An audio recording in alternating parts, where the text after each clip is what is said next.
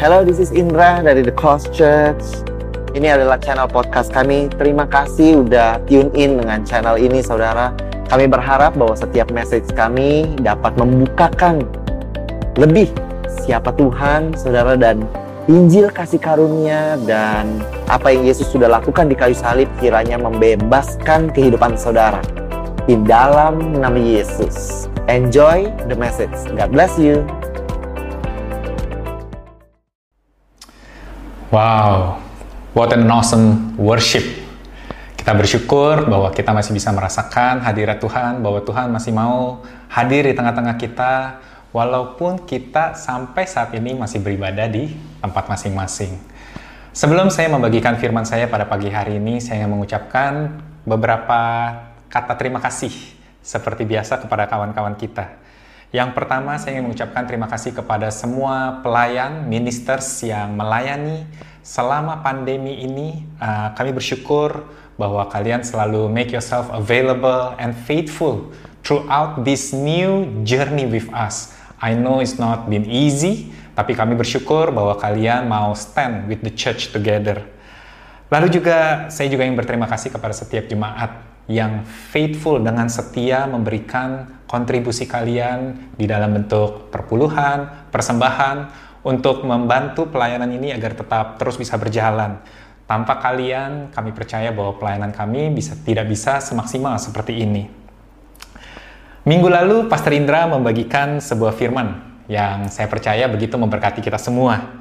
Ah, saya nggak tahu dengan kalian, tapi I'm really really blessed jika Anda belum mendengarkan, saya mengundang Anda untuk mendengarkan khotbah minggu lalu. Uh, Pastor Indra membagikan dengan judul The Sweet Psalmist of Israel. Seorang pemazmur yang begitu manis dari Israel. Hari ini saya membagikan dari Filipi, sebuah surat yang ditulis oleh Paulus dan sangat menarik karena selain Paulus menulis 13 kitab dari 27 yang ada di perjanjian baru, semua sudah ditulis oleh Paulus, tapi dikatakan bahwa Filipi adalah the sweetest epistle that Paul has ever written. Minggu lalu kita mendengar ada seorang pemazmur yang begitu manis dari Israel. Hari ini saya ingin membagikan sebuah surat yang begitu indah yang Paulus pernah tuliskan. Bahkan ada yang mengatakan bahwa Filipi adalah the most beautiful of all Paul's letter di dalamnya itu dia tuangkan seluruh isi hatinya dan bahkan setiap kalimatnya dikatakan bersinar dengan kasih yang lebih manis dibandingkan kasih kepada wanita. Wow. Jadi uh, ada hal-hal yang didiskusikan tentu di Filipi, tapi terlepas dari hal-hal yang didiskusikan itu atau dibahas itu, jarang sekali Paulus tidak mengrebuke, tidak mengkoreksi dengan keras. Tapi di Filipi kita melihat bahwa benar-benar Paulus membagikan dengan penuh kasih.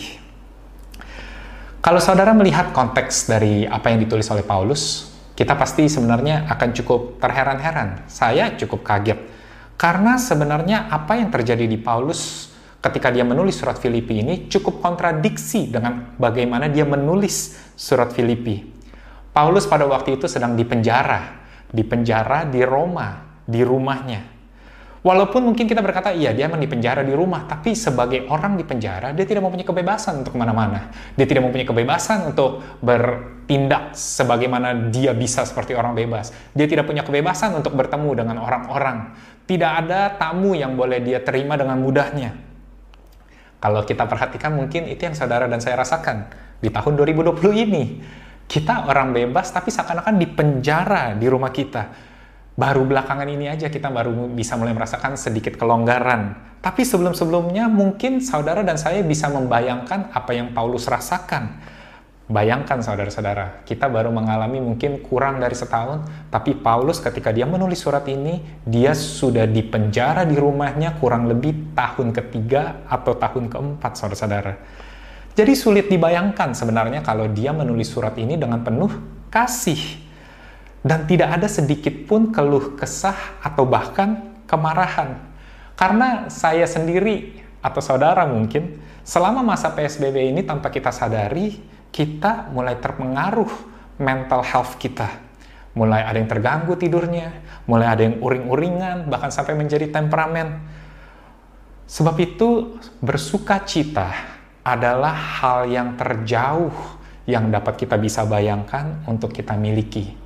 Tapi tidak demikian dengan Paulus. Sebab itu saya ingin memberikan judul pada hari ini untuk firman yang saya bagikan, A Reason to Rejoice. Sebuah alasan untuk bersuka cita. Ini yang dia katakan kepada gereja di Filipi ketika dia sedang dipenjarakan. Di Filipi 4 ayat 4 dikatakan bersukacitalah senantiasa dalam Tuhan. Sekali lagi kukatakan bersukacitalah. Wah, ketika masa lagi sulit, kata-kata bersukacita adalah kata-kata terakhir yang bisa kita bayangkan. Dan buat Paulus, kata-kata ini bukan hanya sebuah kata-kata pemanis, bukan kata-kata yang dibuat-buat untuk menunjukkan aku adalah pemimpinmu, bahwa aku di dalam keadaan susah tetap bersuka cita, maka itu contoh. Bukan itu, bukan untuk menjadikan sebuah standar dalam arti kata, ya beginilah hal benar yang harus dilakukan di dalam kesulitan kita. Kita dengar minggu lalu bahwa Tuhan tidak perlu mendengar kata-kata manis kita. Bahwa setiap keluh kesah kita pun itu menjadi sebuah masmur yang indah yang Tuhan ingin dengar. Yang Tuhan terbuka hatinya dari kita. Itu yang dibagikan oleh Pastor Indra minggu lalu. Jadi buat Paulus tidak ada alasan yang khusus sebenarnya untuk dia katakan bersuka cita. Kalau misalnya dia tidak merasakan sukacita itu, tapi ditulis oleh Paulus, bersukacitalah. Bersukacitalah senantiasa. Di dalam kesulitanmu bersukacitalah. Bahkan ketika dia menulis di awal suratnya, dia bisa melihat ada sebuah hal baik yang terjadi walaupun ada hal buruk yang sedang dialami. Di Filipi 1 ayat 12 dia katakan demikian. Aku menghendaki saudara-saudara supaya kamu tahu bahwa apa yang terjadi atasku ini justru telah menyebabkan kemajuan Injil.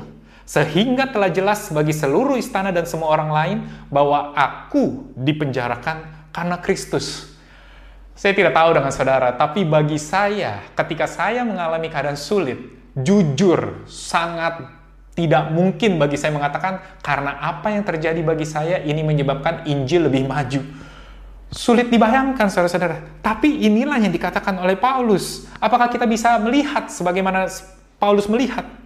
Dia berkata bahwa apa yang terjadi itu menyebabkan sebuah dampak yang begitu besar secara positif. Bahkan bukan hanya itu saja, theologians melihat di dalam surat Filipi ada beberapa alasan lain, beberapa uh, sukacita lain yang Paulus bagikan. Yang pertama dia katakan dia bersuka cita untuk persekutuan yang dimiliki dengan orang-orang di Filipi. Dia bersuka cita bahwa ada orang-orang Filipi yang begitu mengasihi dia, yang begitu peduli dengan dia. Dia juga bersuka cita atas pelayanan yang dia dengar oleh orang-orang Filipi lakukan. Dia bersuka cita untuk pelayanan mereka. Dia juga bersuka cita seperti yang tadi kita baca dengan apa yang terjadi dengan kemajuan Injil bahwa penderitaan atau kesulitan yang dialami itu tidak menyebabkan Injil berhenti, saudara-saudara. Paulus juga bersuka cita. Di masa sulitnya, dia mempunyai dua orang teman, yaitu Timotius dan Epaphroditus yang menemani dia di dalam penjara rumah, saudara-saudara. Dan ini membawa sukacita bagi dia. Tapi ada Paulus, Paulus bersuka cita terlebih sebab pengharapan kita ada di dalam Yesus dan bukan di dalam perbuatan baik kita. Terlepas dari semua alasan untuk sukacita tersebut, ada satu alasan utama yang benar-benar ingin saya bagikan bagi saudara dan saya. Ini alasan yang saya percaya membuat Paulus begitu bersukacita dan ini menjadi revelation terutama bagi saya. Mungkin kita tidak akan pernah bisa membayangkan ini lebih jelas kalau Paulus tidak membagikannya. Dia katakan di Filipi 3 ayat 20. Karena kewargaan kita adalah di dalam surga For we are the citizen of heaven. Dan dari situ juga kita menantikan Tuhan Yesus Kristus sebagai juru selamat. The citizen of heaven. Yesus pernah menyentuh hal ini. Petrus, Yohanes, dan rasul-rasul yang lain pernah menyentuh akan hal ini, tapi tidak pernah kita bisa melihat lebih jelas dibandingkan dengan sebagaimana Paulus mengajarkan dan menuliskan tentang hal ini. Dia menunjukkan bahwa kita adalah the citizen of heaven dan inilah alasan untuk sukacita dia. Pertama kali Paulus menyebut tentang kewarganegaraan itu ada di kisah para rasul 16. Mungkin saudara-saudara kalau pas baca, akan melihat ini sebagai sebuah kebetulan. Tapi minggu lalu kembali kita dengar dari Pastor Indra, tidak masalah, begitu banyak kebetulan seakan-akan bahwa Tuhan memang merencanakan saudara-saudara. Tahukah pas pertama kali Paulus menyebut tentang warga negara di kisah para rasul 16, dia sedang ada di mana? Dia sedang ada di Filipi, saudara-saudara. Inilah pertama kalinya Paulus menginjakkan kakinya ke Filipi. Jadi, diceritakan bahwa Paulus berjalan di kota ini, di kota Filipi. Beberapa hari dia berjalan, lalu ada seorang wanita yang mempunyai roh tenung. Dan dengan tenungan-tenungannya, tuan-tuannya memperoleh penghasilan yang besar. Jadi karena kemampuan ilmu hitamnya ini, tuan-tuannya, wow, there are so many masters yang memelihara wanita ini untuk mendapatkan keuntungan dari apa yang dia lakukan. Wanita ini dikatakan terus mengikuti Paulus beberapa hari lamanya. Dan roh di dalam wanita ini secara terus-menerus mengusik Paulus. Karena Paulus sudah tidak lagi tahan, tahu apa yang dia lakukan? Dia usir roh di dalam wanita tersebut. Setelah diusir roh dalam wanita tersebut, wanita itu baik-baik saja. Menjadi tidak lagi mengganggu dia. Tapi ada yang terganggu, saudara-saudara. Tahu siapa? Tuan-tuan yang punya wanita ini, yang memelihara wanita ini. Mereka marah Lalu mereka menangkap Paulus. Mereka berkata bahwa Paulus telah mengambil penghasilan mereka. Mereka seret Paulus ke hadapan penguasa. Paulus dianggap menghadap membuat kekacauan. Lalu apa yang terjadi? Baju Paulus dan rekannya, waktu itu rekan sepelayanannya Silas, itu dikoyak, kemudian mereka pun dipukul berkali-kali di hadapan penguasa itu. Ada sebuah ketidakadilan yang terjadi, saudara-saudara. Karena apa yang dilakukan oleh Paulus, mereka harus dipukul. Setelah itu mereka berdua dimasukkan ke dalam penjara. Saya akan bacakan cerita lanjutannya di ayat 35. Setelah hari siang, pembesar-pembesar kota menyuruh pejabat-pejabat kota pergi kepada penjara, kepala penjara dengan pesan, lepaskanlah kedua orang itu. Jadi setelah Paulus dipukul, setelah Paulus dipenjarakan, lalu hari siangnya keesokan harinya dikatakan, lepaskanlah kedua orang itu. Kepala penjara meneruskan pesan itu kepada Paulus, katanya, Pembesar-pembesar kota telah menyuruh melepaskan kamu. Jadi keluarlah kamu sekarang dan pergilah dengan selamat. Tapi Paulus berkata kepada orang-orang itu, tanpa diadili, mereka telah mendera kami, telah memukul kami, warga negara, warga negara Roma di muka umum, lalu melemparkan kami ke dalam penjara. Sekarang mereka mau mengeluarkan kami dengan diam-diam. Tidak mungkin demikian. Biarlah mereka datang sendiri dan membawa kami keluar. Di sinilah Paulus pertama kalinya menyebut warga negara, saudara-saudara. Dia berkata, Hei, kami ini warga negara Roma dan kami diperlakukan dengan tidak adil. Lalu mereka ingin mengeluarkan kami dengan diam-diam. Tidak bisa seperti itu. Pejabat-pejabat itu menyampaikan perkataan itu kepada pembesar-pembesar kota. Ketika mereka mendengar bahwa Paulus dan Silas adalah orang Rom atau orang Roma, maka takutlah mereka. Mereka datang minta maaf, lalu membawa kedua rasul itu keluar dan memohon supaya mereka meninggalkan kota itu. Wow, di sini kali pertama kita melihat bagaimana Paulus menggunakan kewarganegaraannya, yaitu warga negara Roma ketika dia menghadapi sebuah permasalahan yang tidak adil bagi dia.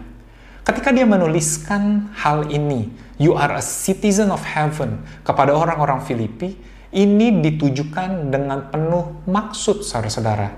Sebab Filipi itu sebenarnya adalah bagian dari Yunani, kerajaan Yunani.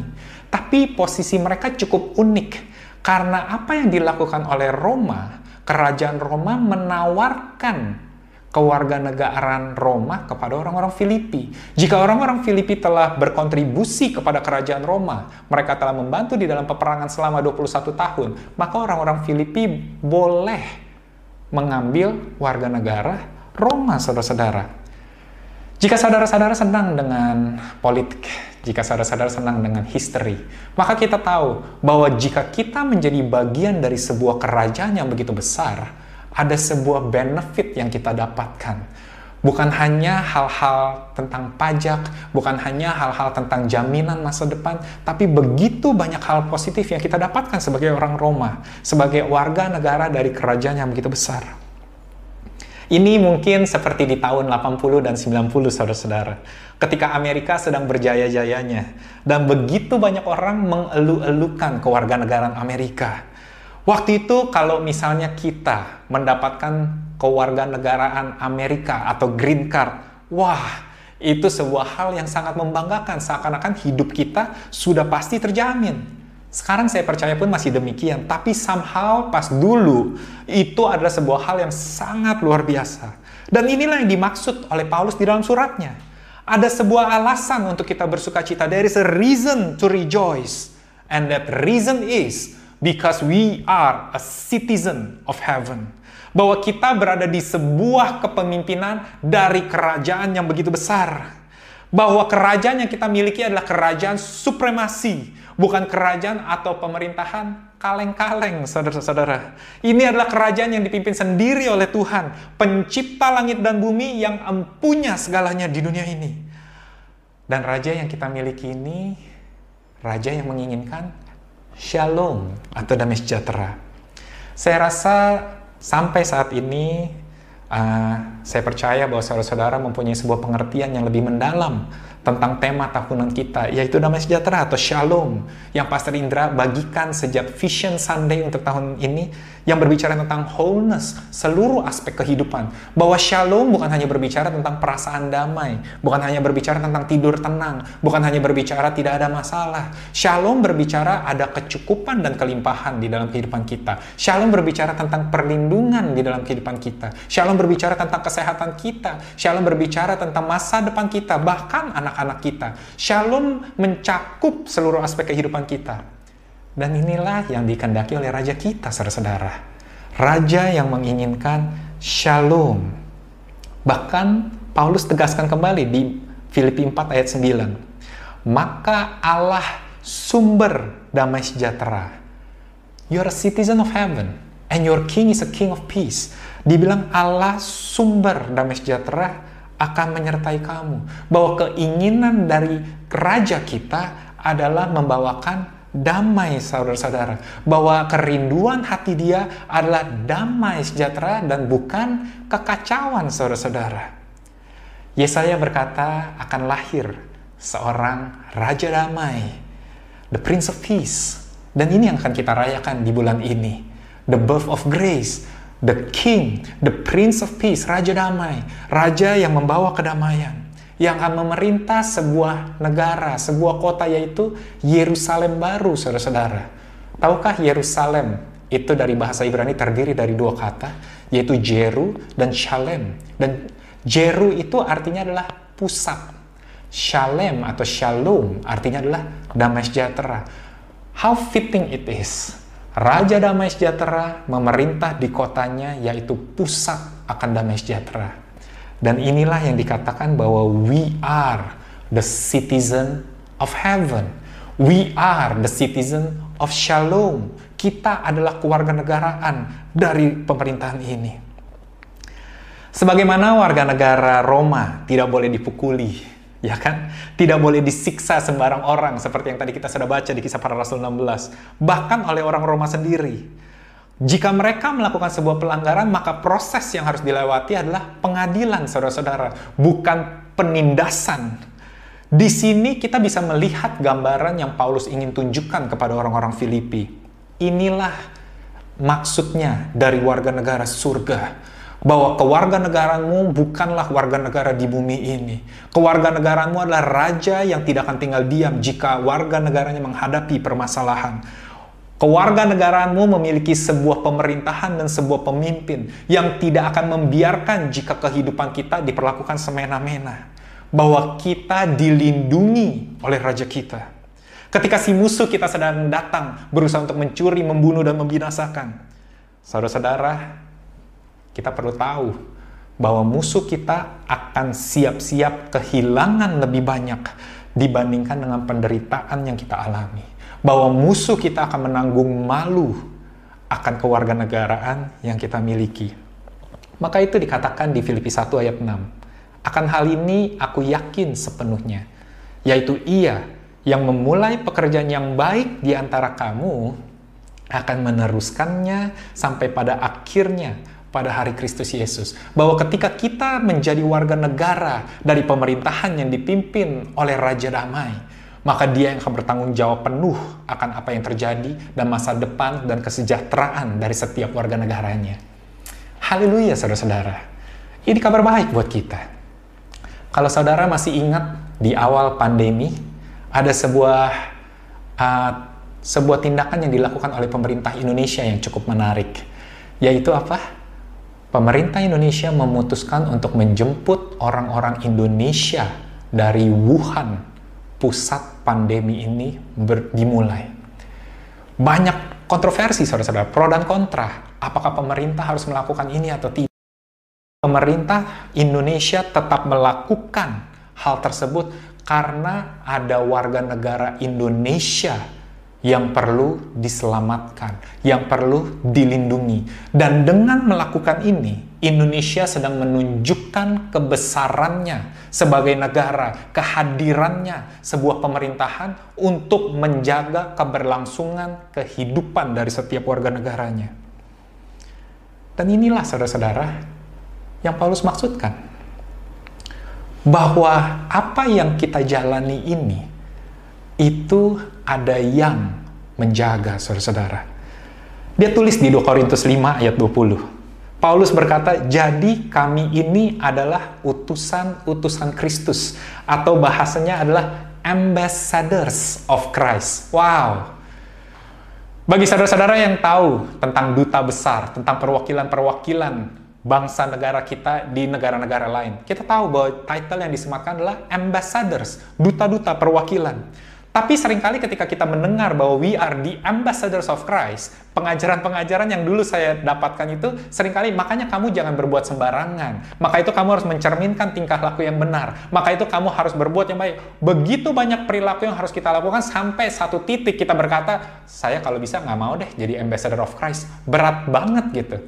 Tapi sebenarnya di ambassador of Christ bukan itu saudara-saudara. Di ambassador itu selalu menjadi showcase menjadi selalu gambaran of the kingdom, bukan dengan apa yang mereka lakukan, tapi bagaimana negara memperlakukan mereka. Saudara akan tahu, kalau misalnya kita di Indonesia ke Kuningan, saudara akan lihat kebesaran dari sebuah negara akan kita bisa lihat bagaimana mereka membuat embassy di negara ini. Kalau kita bisa lihat embassy mereka begitu besar, begitu mewah, begitu bagus. Kalau kita bisa melihat bahwa orang-orang yang dikirim atau duta-duta besar yang ada di tempat ini begitu sejahtera, maka nama yang terangkat adalah nama negara asalnya, saudara-saudara, bukan nama duta besarnya nama-nama negara tersebut yang akan terangkat. Maka itu saya mau katakan, jika saudara dan saya adalah ambassadors of Christ, maka Tuhan, Raja kita, dia ingin memastikan kehidupan kita sejahtera. Dia ingin memastikan kehidupan kita baik-baik saja, saudara-saudara.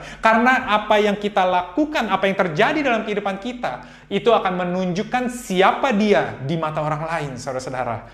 How good is our God? Bahwa our God, our King, akan memperlakukan dan menjaga our well-being. Inilah warga negara surga, saudara-saudara. Dan yang luar biasanya dari kerajaan ini, Tuhan kita bukanlah sebuah raja yang seakan-akan begitu jauh, hanya penuh dengan kekuasaan, tapi sulit untuk didekati. Bukan. Tuhan kita, raja yang menginginkan damai sejahtera, sering kali digambarkan sebagai Bapa, saudara-saudara. Begitu dekat, maka itu dikatakan di Filipi 4 ayat 6 oleh Paulus. Janganlah hendaknya kamu khawatir tentang apa pun juga, tetapi nyatakanlah dalam segala hal keinginanmu kepada Allah dalam doa dan permohonan dengan ucapan syukur. Nyatakanlah, karena betul dia raja yang begitu besar, yang begitu agung, begitu mulia. Tapi dia adalah seorang Bapa yang kita bisa datang dan kita nyatakan permohonan kita. Dan ketika kita nyatakan, ketika kita duduk dekat dengan Bapa, damai sejahtera Allah yang melampaui segala hal akan memelihara hati dan pikiranmu dalam Kristus Yesus. Karena begitu kita dekat, kita akan tahu isi hatinya. Bahwa dia ingin menyediakan. Ini yang dikatakan di ayat 19. Allahku, Rajaku, akan memenuhi segala keperluanmu menurut kekayaan dan kemuliaannya dalam Kristus Yesus bahwa keinginan dia untuk menyejahterakan itu bisa kita lihat di dalam Kristus Yesus. Bahwa dia tidak akan membiarkan kita, saudara-saudara. Dia tidak akan meninggalkan kita. Kita bisa lihat lagi bagaimana Paulus menunjukkan tentang warga negara Roma ini tadi di kisah para rasul 16. Kali ini kita akan lihat di kisah para rasul 22 ayat 24. Suatu hari kembali Paulus di penjara, saudara-saudara. Wah, Paulus ini kayaknya tempat mainannya penjara ya. Tulis surat di penjara, terus tadi di Filipi dia datang baru jalan bentar di penjara. Ini kejadian lagi di penjara lagi. Dikatakan karena itu kepala pasukan memberi perintah untuk membawa Paulus ke markas dan menyuruh memeriksa dan menyesah dia. Sekali lagi, dia dipukuli. Supaya dapat diketahui apa sebabnya orang banyak itu berteriak-teriak sedemikian terhadap dia. Tetapi ketika Paulus ditelentangkan untuk disesah, berkatalah ia kepada perwira yang bertugas, Bolehkah kamu menyesah seorang warga negara Rom, apalagi tanpa diadili? Sekali lagi Paulus, ini adalah kali kedua Paulus mengatakan ke warga negaranya, bolehkah kamu menyesah seorang warga negara Rom, apalagi tanpa diadili? Mendengar perkataan itu, perwira itu melaporkannya kepada kepala pasukan. Katanya, apakah yang hendak engkau perbuat? Orang itu warga negara Rom. Bahwa sebagai seorang warga negara, ada sebuah benefit yang dia miliki, saudara-saudara. Bahwa mereka tidak boleh diperlakukan semena-mena hari ini jika saudara sedang mengalami kesulitan. Hari ini jika saudara sedang menghadapi musibah. Hari ini jika saudara sedang mengalami sebuah hal yang tidak, mengata, tidak menyenangkan. Katakanlah, aku ini adalah warga negara surga. Apakah berhak, apakah pantas untuk aku diperlakukan demikian? Katakanlah kepada musuh, katakanlah kepada uh, roh-roh uh, itu yang sedang mengganggu saudara. I am the citizen of heaven. Dan terlebih, I am the son of my Abba. Ini tidak boleh terjadi. Bahkan saudara-saudara, di Roma, sebagai warga negara, setiap warga negara Roma, mereka mempunyai sebuah hak istimewa, sebuah benefit yang istimewa, yang kita bisa lihat di kisah para rasul 25. Kelanjutan dari yang tadi ketika Paulus menanyakan, Aku ini warga negara Rom, mereka tidak berani menyentuh. Lalu di kisah para rasul 25 dilanjutkan, kata Paulus, aku sekarang berdiri di sini di hadapan pengadilan kaisar, dan di sinilah aku harus dihakimi. Seperti engkau sendiri tahu benar-benar, sedikit pun aku tidak berbuat salah terhadap orang Yahudi. Jadi jika aku benar-benar bersalah dan berbuat sesuatu kejahatan yang setimpal dengan hukuman mati, aku rela mati.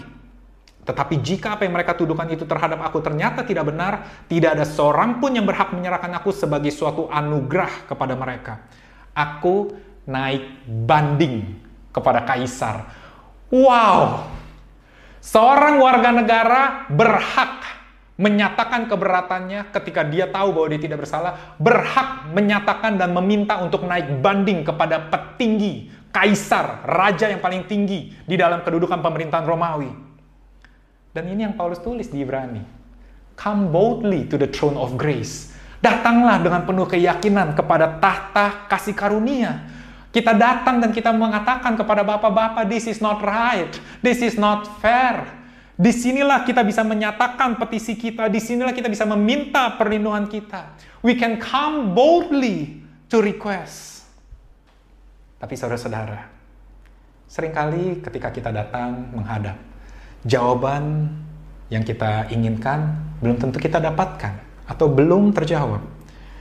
Kita ketika mengalami hal tersebut, Paulus pun saya percaya bukan sedang mempertanyakan hikmat dan keputusan dari si kaisar. Terutama apalagi kita sebagai seorang seorang warga negara dari raja yang menginginkan damai sejahtera, yang menginginkan kebaikan untuk kehidupan kita. Ada hal-hal yang mungkin belum terjadi, kita saya rasa bukanlah pemikiran yang baik kalau kita berpikir raja sudah berhenti memperhatikan kita. Sebab our reason to rejoice is not based on what I have, tapi who I have and who I am in the presence of King. Bahwa alasan untuk bersuka cita bagi kita bukanlah apa yang kita miliki, tapi siapa yang kita punya dan siapa saya di mata pembesar kita bahwa saudara dan saya adalah warga negara surga. Sebuah kabar baik saudara-saudara. Jika saudara perhatikan dari awal tahun sampai sekarang dengan menghadapi kesulitan yang begitu semakin bertubi-tubi. kita tidak henti-hentinya terus mengingatkan saudara siapa saudara di mata Tuhan, siapa identitas saudara sebenarnya. Ini dengan harapan semakin saudara mengetahui identitas saudara, saudara tidak terombang-ambing dengan apa pun yang terjadi. Kisah para Rasul 22 ayat 27 menceritakan sebuah hal yang menarik, lanjutan dari cerita yang tadi. Maka datanglah kepala pasukan itu kepada Paulus dan berkata, Katakanlah, benarkah engkau warga negara Rum? Jawab Paulus, benar. Lalu kata kepala pasukan itu, Aku juga, tapi kewarganegaraan itu kubeli dengan harga yang mahal. Tapi jawab Paulus, tetapi aku mempunyai hak itu karena kelahiranku. Kewarganegaraan ketika kita benar-benar ketika kita benar-benar lahir dari negara itu, seakan-akan nilainya lebih tinggi daripada orang-orang yang berusaha membeli kewarganegaraan maka mereka yang harus menyesal dia segera mundur. Dan kepala pasukan itu juga takut setelah ia tahu bahwa Paulus yang ia suruh ikat itu adalah orang Rum. Maka itu saudara-saudara, bagaimana kita bisa mendapatkan kewarganegaraan surga? Yaitu dengan lahir baru. Inilah yang dikatakan oleh Yesus di Yohanes pasal 3 Barang siapa ingin masuk ke dalam kerajaan surga, maka ia harus lahir kembali dari air dan roh, saudara-saudara. Ketika kita percaya kepada Yesus dengan iman kita, ketika kita menerima dia sebagai Tuhan dan Juru Selamat kita, lalu kita memberikan diri kita dibaptis, kita dikatakan sebagai ciptaan baru. Inilah kewarganegaraan kita, yaitu warga negara surga, saudara-saudara. Ah, maka itu Paulus berkata, Bagiku, hidup adalah Kristus, dan mati adalah keuntungan. Tetapi jika aku harus hidup di dunia ini, itu berarti bagiku bekerja memberi buah. Jadi mana yang harus kupilih? Aku tidak tahu. Aku didesak dari dua pihak. Aku ingin pergi dan diam bersama-sama dengan Kristus. Itu memang jauh lebih baik. Tetapi lebih perlu untuk tinggal di dunia ini karena kamu. Paulus berkata bahwa kematian bukanlah akhir kehidupan dia Paulus berkata bahwa kematian bukanlah sesuatu yang harus ditangisi dan disedihi. Paulus berkata kematian hanya membawa dia kembali pulang ke rumah Bapa, ke sebuah masa bahagia pemerintahan yang tidak ada teratapan, tidak ada tangis, tidak ada kesedihan seumur hidupnya. For eternity, saudara-saudara. Jadi kematian bukanlah sesuatu yang ditakutkan oleh warga negara surga. Bagi saudara-saudara mungkin yang pernah tinggal di negara-negara lain ketika Anda adalah warga negara Indonesia, sebuah kerinduan untuk kita bisa kembali ke negara kita, sebuah kerinduan, sebuah sukacita untuk bisa kita kembali. Bukan kita sesali, waduh saya udah harus balik. Tidak, saudara-saudara. Ini yang Paulus maksudkan. Tapi dia katakan lebih perlu untuk tinggal di dunia ini karena kamu. Karena raja kita, raja yang begitu besar, dia pun datang sebagai hamba, saudara-saudara. Yesaya menggambarkan dia sebagai suffering servant. Hamba yang datang untuk melayani dan bukan untuk dilayani. Maka itu menjadi sebuah kebanggaan seorang ambassador ketika kita diidentikan dan digambarkan serupa dengan raja kita. Bahwa ketika kita mengalami kesulitan, ketika kita mengalami musibah ini, ketika kita harus suffer di dunia ini, ketika kita harus menderita karena penganiayaan dari si musuh, kita sedang mengambil diri serupa dengan Kristus. Sebentar lagi saya akan tutup, tapi saya ingin membagikan sebuah testimoni. Ada sebuah kawan dari kita yang dia mempunyai keluarga, dua keluarga negaraan. Uh, ketika keadaan tidak terlalu berjalan baik di negara ini, akhirnya dia memutuskan untuk mencoba meng, memakai kewarganegaraan kedua yang dia miliki. Dia pindah dengan harapan kehidupan dia akan lebih baik.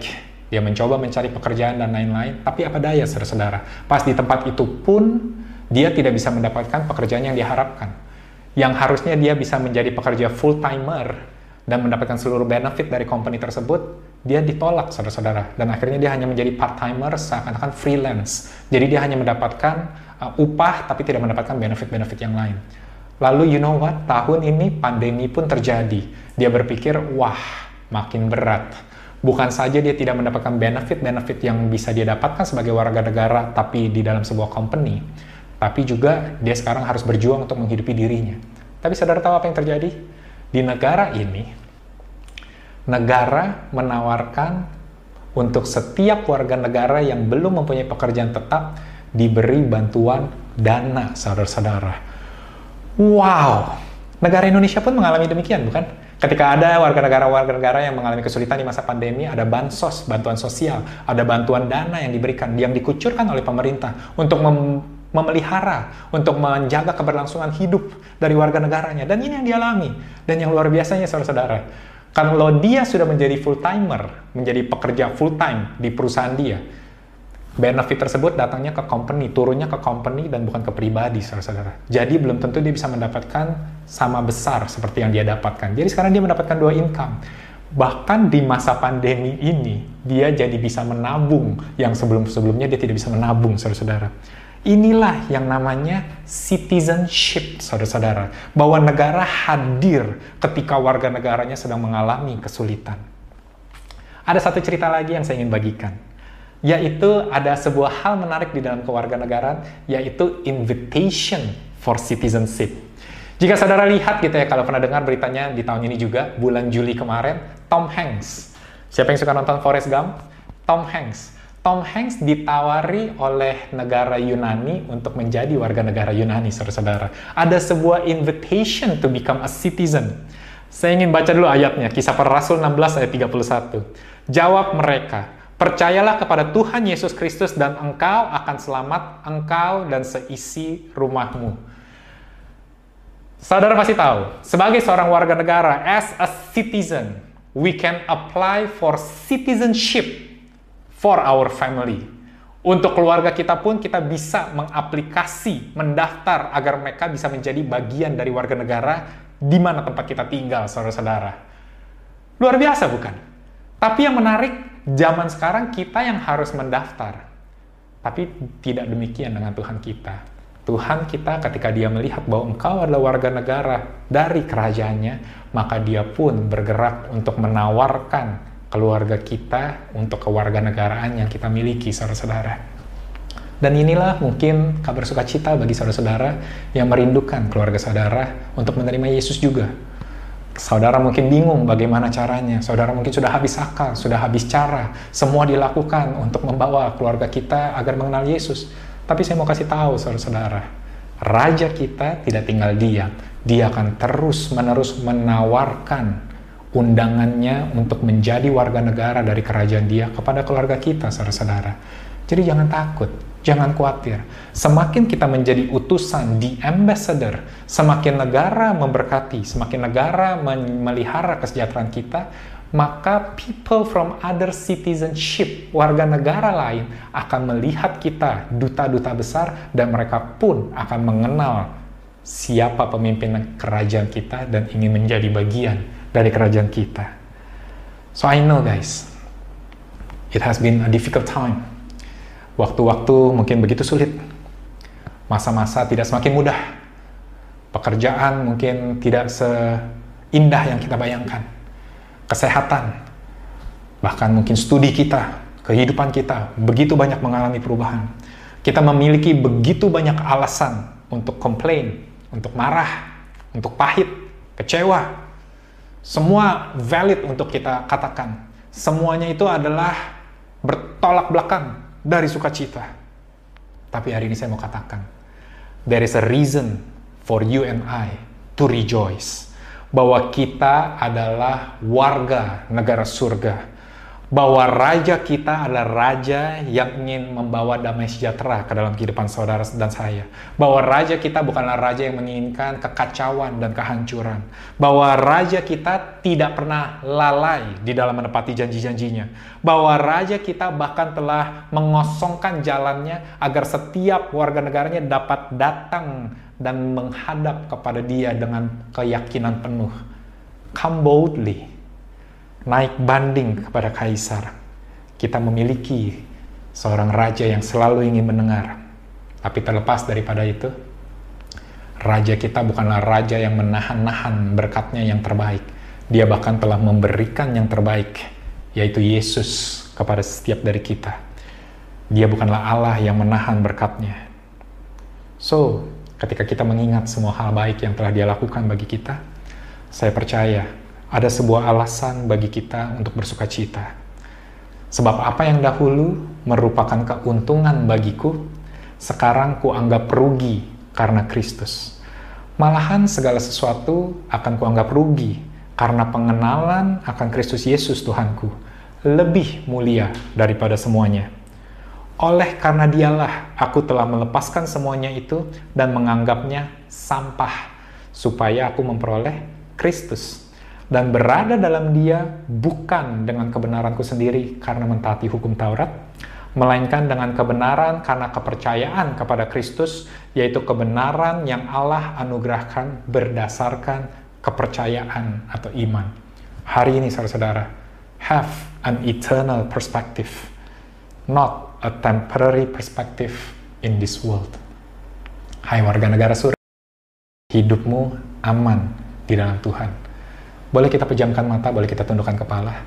Saya meng, saya ingin pertama melemparkan sebuah undangan bagi saudara-saudara yang ingin menjadi bagian dari warga negara surga, bagi saudara-saudara yang ingin menerima kehidupan yang penuh dengan damai sejahtera, kehidupan yang selalu uh, dipimpin oleh seorang raja yang ingin memberikan yang terbaik bagi kita. Saya ingin mengundang saudara untuk meletakkan tangan kanan saudara di dada saudara. Biarkan saya doakan bagi saudara. Bapak kami berdoa Bapak untuk setiap teman-teman kami Tuhan yang ingin menjadi warga negara surga, yang ingin menerima Yesus pertama kalinya. Inilah caramu kau katakan. Percayalah bahwa Yesus adalah Tuhan dan Juru Selamat kita, maka setiap dosa-dosa di dalam kehidupan kita akan diampuni dan kita pun menjadi seorang ciptaan baru. Kita adalah menjadi warga negara surga. Kita menjadi saudara-saudara di dalam Kristus dan kita akan bertemu kembali di rumah Bapa nanti. Bapak aku berdoa, Bapak kayak bersyukur Tuhan untuk setiap tangan yang meletakkan di dada Tuhan, setiap uh, jawaban kepada panggilan undangan ini Tuhan. Kami bersyukur Tuhan, ada sukacita dan perayaan besar Bapak, baik di surga dan juga di dalam kehidupan mereka. Aku berkati mereka. Yang kedua, saya ingin mendoakan bagi saudara yang ingin terus mendoakan bagi keluarga saudara yang belum menerima Yesus. Mari kita doakan sama-sama. Bapak kami juga percaya Tuhan, kami bersyukur bahwa Engkau Raja yang bukan hanya melemparkan undangan kepada kita Tuhan, tapi bahkan Kau mengundang keluarga kami, kami dan seisi rumah kami Tuhan Kau akan terus layangkan undangan tersebut untuk mengambil bagian, untuk menjadi warga negara dari kerajaanmu juga Tuhan. Kami bersyukur dan kami imani Tuhan, bahwa kami akan bertemu kembali di rumahmu Tuhan, di negaramu Tuhan, the New Jerusalem, Father God, in Jesus mighty name. Dan yang terakhir, saya ingin mendoakan saudara. Saya ingin mendoakan saudara, bagi saudara yang saat ini sedang mengalami kesulitan. Saya berdoa di dalam nama Yesus Bapa. Biarlah setiap warga negaramu Tuhan, yang sedang mengalami penganiayaan, sedang mengalami kesulitan. Biarlah mereka boleh berdiri tegak dan mereka boleh katakan, I am a citizen of heaven. Is it, apakah ini pantas? Apakah ini boleh dilakukan kepada warga negara surga? Aku berdoa Bapak ada pembelaan Tuhan. Aku berdoa Bapak ada kelegaan Tuhan. Aku berdoa Bapak ada pembebasan Tuhan dari segala masalah yang mereka hadapi di dalam nama Yesus. Dan yang terakhir, sebelum saya tutup, saya ingin mendoakan berkat untuk kalian semua. Mari kita angkat kedua tangan kita.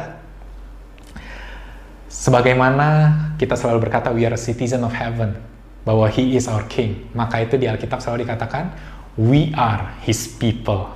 Bahwa Tuhan berkata, engkaulah umat-umatku. Maka itu Tuhan berkata kepada Musa di kitab bilangan pasal 6, beginilah cara engkau berdoa kepada kepada umat-umatku, kepada bangsa pilihanku dikatakan bahwa Tuhan memberkati engkau. God bless you. He wanna give you his best. Everything that he has in Jesus, dia tidak tahan dia tidak tahan-tahan bagi kita. Dia berikan segalanya. Tuhan, God wanna bless you. God wanna keep you. Yang kedua adalah Tuhan ingin memelihara kehidupanmu bahwa kehidupanmu di dunia ini ada yang mau pelihara, bahwa segala hal yang saudara butuhkan untuk menjaga, untuk melangsungkan kehidupan saudara, dia akan pelihara. Apakah itu uang, apakah itu kesehatan, apakah itu makanan, apakah itu pakaian, apakah itu sekolah, apakah itu masa depan. Tuhan yang akan memelihara kehidupan saudara dan saya. Lalu dikatakan, the Lord shine his face, dia menyinari wajahnya kepada engkau dan memberi engkau kasih karunia. Ketika berbicara tentang menyinari, bahwa Tuhan sedang bersuka cita melihat saudara. Maka itu dia berikan kasih karunia, dia berikan segala pengampunan. For we do not deserve, but yet he give. Ada favor di dalam kehidupan saudara. Dan it says, the Lord turn his face. Tuhan menghadapkan wajahnya kepada saudara dan saya. Kalau dia menghadapkan, berarti dia tidak sedang memalingkan saudara-saudara. Artinya apa? Bahwa kita berke, bahwa kita diperkenankan, dia berkenan dengan kita. Bahwa dia ingin melihat seperti seorang ayah melihat anaknya. Dia ingin melihat dan mengambil sebuah kebanggaan dalam kehidupan anaknya. Dia tidak marah dengan saudara dan saya Walaupun saudara dan saya mungkin baru melakukan kesalahan, tapi kita ditutupi pelanggaran kita. And He give you peace dan memberi kau shalom.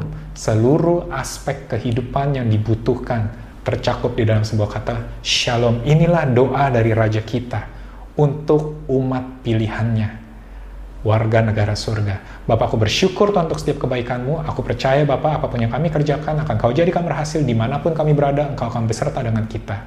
Terima kasih untuk kebaikanmu Bapak, terima kasih untuk kasih karuniamu, terima kasih untuk kemurahan hatimu. Di dalam nama Yesus, setiap yang percaya boleh katakan, Amen. Shalom and see you.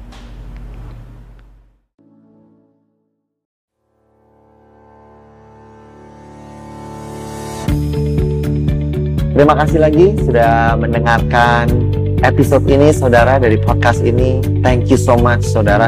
Saya berharap bahwa Injil kasih karunia dan apa yang Yesus sudah lakukan bisa membebaskan kehidupanmu saudara. Kalau saudara diberkati, saya mengundang saudara untuk share saudara um, sermon ini baik secara pribadi kepada your friends and your family saudara atau you can screenshot dan kau bisa bagikan kepada sosial media saudara dan jadilah terang saudara. I hope um, message ini melalui saudara bisa memberkati lebih banyak orang lagi. Dan kalau saudara diberkati, saya mengundang saudara untuk subscribe kepada channel podcast ini. Again, I want thank you. Berterima kasih kalau saudara mendengarkan dan mengizinkan dirimu diberkati dari apa yang kami lakukan. Terima kasih, Tuhan berkati. God bless you and bless you and bless you again. In Jesus' name. Amen.